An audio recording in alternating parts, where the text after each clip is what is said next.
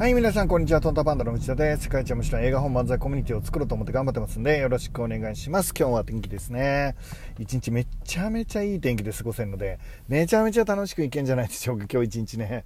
今日はですね、今からですね、えっ、ー、と、リンゴ姫、他ね、まあ、楽人塾はこれから、えっ、ー、と、100年後も読まれる100万部の方をね、えー、作るのを目標に立ち上がったわけなんですけど、えっと、その楽人塾でね、どうやって営業していけばいいのかっていうのは正直言うと今も悩んでるんですね。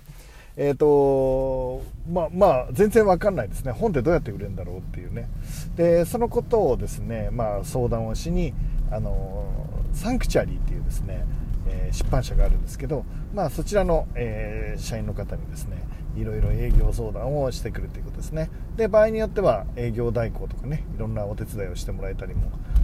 するかもしれないので、えー、そのことについて、えー、ちょっとお話をねさせてもらえたらいいなと思って行ってきますね。それで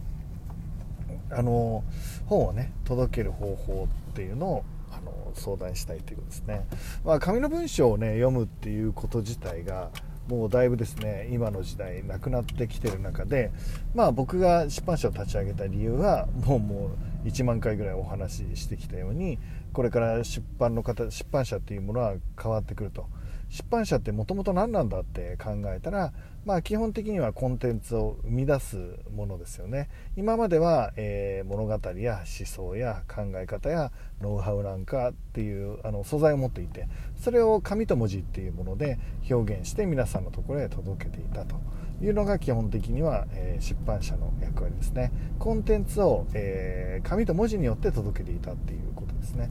でコンテンツの届け方はこれから大きく変わるしコンテンツの作り方も大きく変わるので、えっと、それに対応した出版社っていうのが当然生まれてくると思ってるんですね。で、えっと、僕が考えているのは出版社は物語工房あるいは思想工房というものになってくるだろうと,、えっと突拍子ない物語を妄想する面白い人と,、えっと本当に人間にとって大事な思想っていうものを作っている人。でその人たちの情報を発信する。で発信する時にそのメディアを何を使うかっていうのは出版社が考えるっていうことですね。その天才たちのですね、まあ、ちょっと極端な例を言えば例えばその出版社はですね、まあ、イエス・キリストとか釈迦とかを、えーと、内在するわけですね。で内在してその釈迦とかイエス・キリストのお話を、えー、どう伝えていくかっていうことを考えていく。っていうことですね。えっと、釈迦だけとか、えイエス・キリストだけじゃなく複数のそういう人たちを持ってですねそれを表現したり、えーと、ハリー・ポッターの著書名前忘れちゃってましたけどハリー・ポッターの著書みたいな、えー、妄想力はあるんだけど文章の書けない人いますよねでそういう人を内在しながら、えー、それを AI とか外注とかを駆使しながら、えー、物語にするかゲームにするか映画にするか、えー、メディアを何にするかはそれぞれが考えて、えー、表現していくっていうのが、まあ、これからの出版社の形であろうというふうに、まあ、物語工房思想工房っていうものになるだろうという仮説を、まあ、僕は立てて今動いてるっていうことですね。今から、えーと1年半前に出版社を立ち上げて、まあ、そんな計画をしてきたということですね。その一歩目になるのが絵本りんご姫っていうことになります。で絵本りんご姫はですね、えー、物語工房にはぴったりなんですね。なぜかっていうと絵本っていうのはですね世界観を表現できるからですね。世界観が表現できてしかも AI を使いやすいっていう特徴があってですね。今の、えーと、弱小のこの出版社から見たらとても分かりやすい、えー、世の中に広げやすく、えー、世の中に訴求しやすい、えー、ちょっとキャッチーなね作り方をさせてもらえてると思ってます。でも見てるものはそのキャッチーなものを作りたいっていうわけでもその絵本を大量に売りたいっていうわけでもないんですね。えっ、と今は絵本をですね大量に売りたいと思ってます。それはえーと、このモデルがですね成功するんだっていう事象を作ってあげる。事例を作ってあげるか、えー、事例ですね。を作ってあげることによってクリエイターたちの未来が変わっていくし日本の未来も変わっていくと思ってるからですね。えーと、IP、えー、コンテンツキャラクターっていう物語を作るっていう、えー、そのことに関して日本人は卓越してると思っているので、えーとそういう卓越してる才能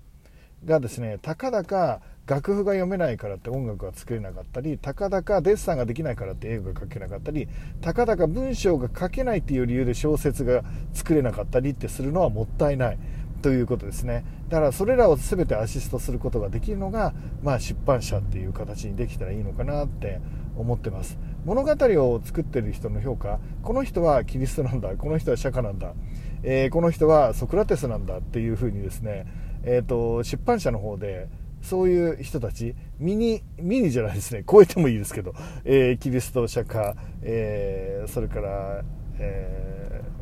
ー、何カント、えー、ソクラテスプラトンアリストテレス、えー、そんな者たちをですね、えー、会社の中に、えー、内包しながらあるいは、えー、契約を結びながら、えー、思想家ストーリーテラーえー、っていう職業をですねしっかり確立していくっていうことですかね。でその仕組みを科学的に、えー、作っていくっていうことをですね、まあ、それを、まあ、日々必死に考えていてその1個目が、えー、絵本「りんご姫」ということですね。物語があって、えー、その物語をですねデザイナーの方が AI を駆使して作ってるんですね、えー、でこれは一つのシンプルな形になりますけど今後は AI あるいは外注いろんなものを駆使しながらですね、えー、物語、え自体を考えたり、え音楽を考えたり、えゲーム性を高めたり、え 3D にしたり、まあ、いろんな、えことを考えられると思うんですねその実際の高い技術に関してはそれぞれの人がね、えーと、その高い技術に対して、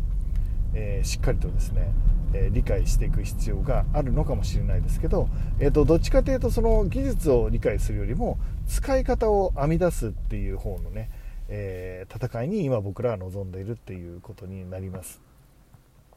でですね、えーと、今日は、えもう、えだいぶ来ましたけど多様性って何だっていうことですよね。で、えーと、僕自身の考える多様性について、まあ、お話ししたいと思ってるんですけど、まあ、多様性って、まあ、基本的に例えばですねうん職場の中を何パーセントを女性にする何パーセントを黒人にするみたいな、え、何パーセントを、えー、こういうふうにして何パーセントを障害者にしてみたいなのまあ、やることやることのイメージですよね。でそれはそれであの進めた方がいいと思うので、えー、いろんな理由があって進めた方がいいと思っていますが、えーと、一方ですね一番重要なのは何かっていうと多分、えーと、正解を複数持つっていうことだと思うんですよね。多様性というのは正解を複数持った社会、えー、これがですね、えー、もっと言えば複数の正解を持っている社会が多様な社会というふうに、えー、捉えられるんじゃないかなと思ってます。例えば、えーと、僕ね昔ファッションとはどういう意味だと思いますかっていうふうにそのビューティーの先生にですね ごめんなさい。教えてもらったことがあるんですよ。でその先生はですねズバリこう言いました。西洋化だって言ったんですね。つまり、えーと、白人のアングロサクソンの、えーと、手が長くて細くて、えーと手足が長くてほっそりとしてて白い肌で、えー、っていう人。でその人を、えー、ビューティーというのを正解としたんですね。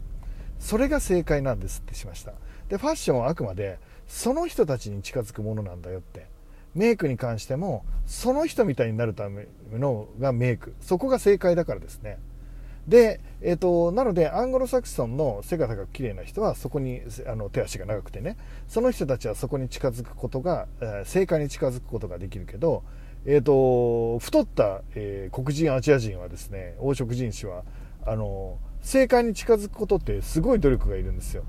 一生懸命、えーとファンデーションで肌を美白っていうものをしようとしてで手足を短いのに長く見せようとしてっていうのを繰り返してきたわけですよね。でもその世界っていうのは正解が1個しかないので多様性の世界じゃないって僕は思ってるんです。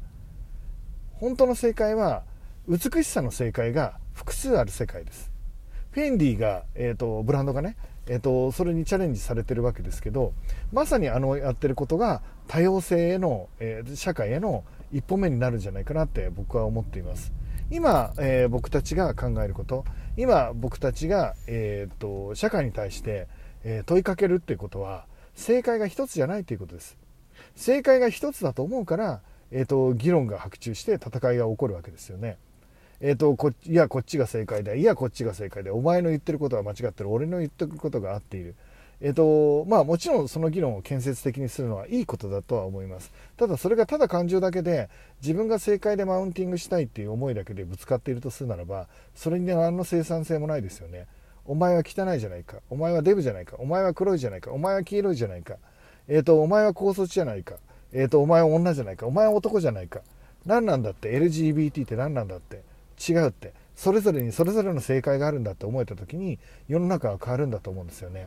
つまり成熟された社会っていうのは正解の数が多い社会なんじゃないかなって今は思っています。まあそれは、えーと、僕の考えなんですけど世の中の人がどう思ってるかわからないですが多様性っていうのはただね、えーと、率として白人が多い黒人が多い、えーと、女性の比率が多い、えー、と管理職にこうなってるこうなってる、えー、といろんな人種がいる高卒がいる障害者がいる大卒がいる引率がいる博士課程がいる、まあ、そんなことじゃないって言ってるんです僕が目指してるのはいろんな正解があるっていうことを分かっている社会正解、えーと、正解が多数ある社会これこそがまあ、成熟した社会なんじゃないかなと思っています。ということでね、今日もね、めちゃめちゃ最高の晴れた一日になると思うので、楽しくいきましょう。いってらっしゃい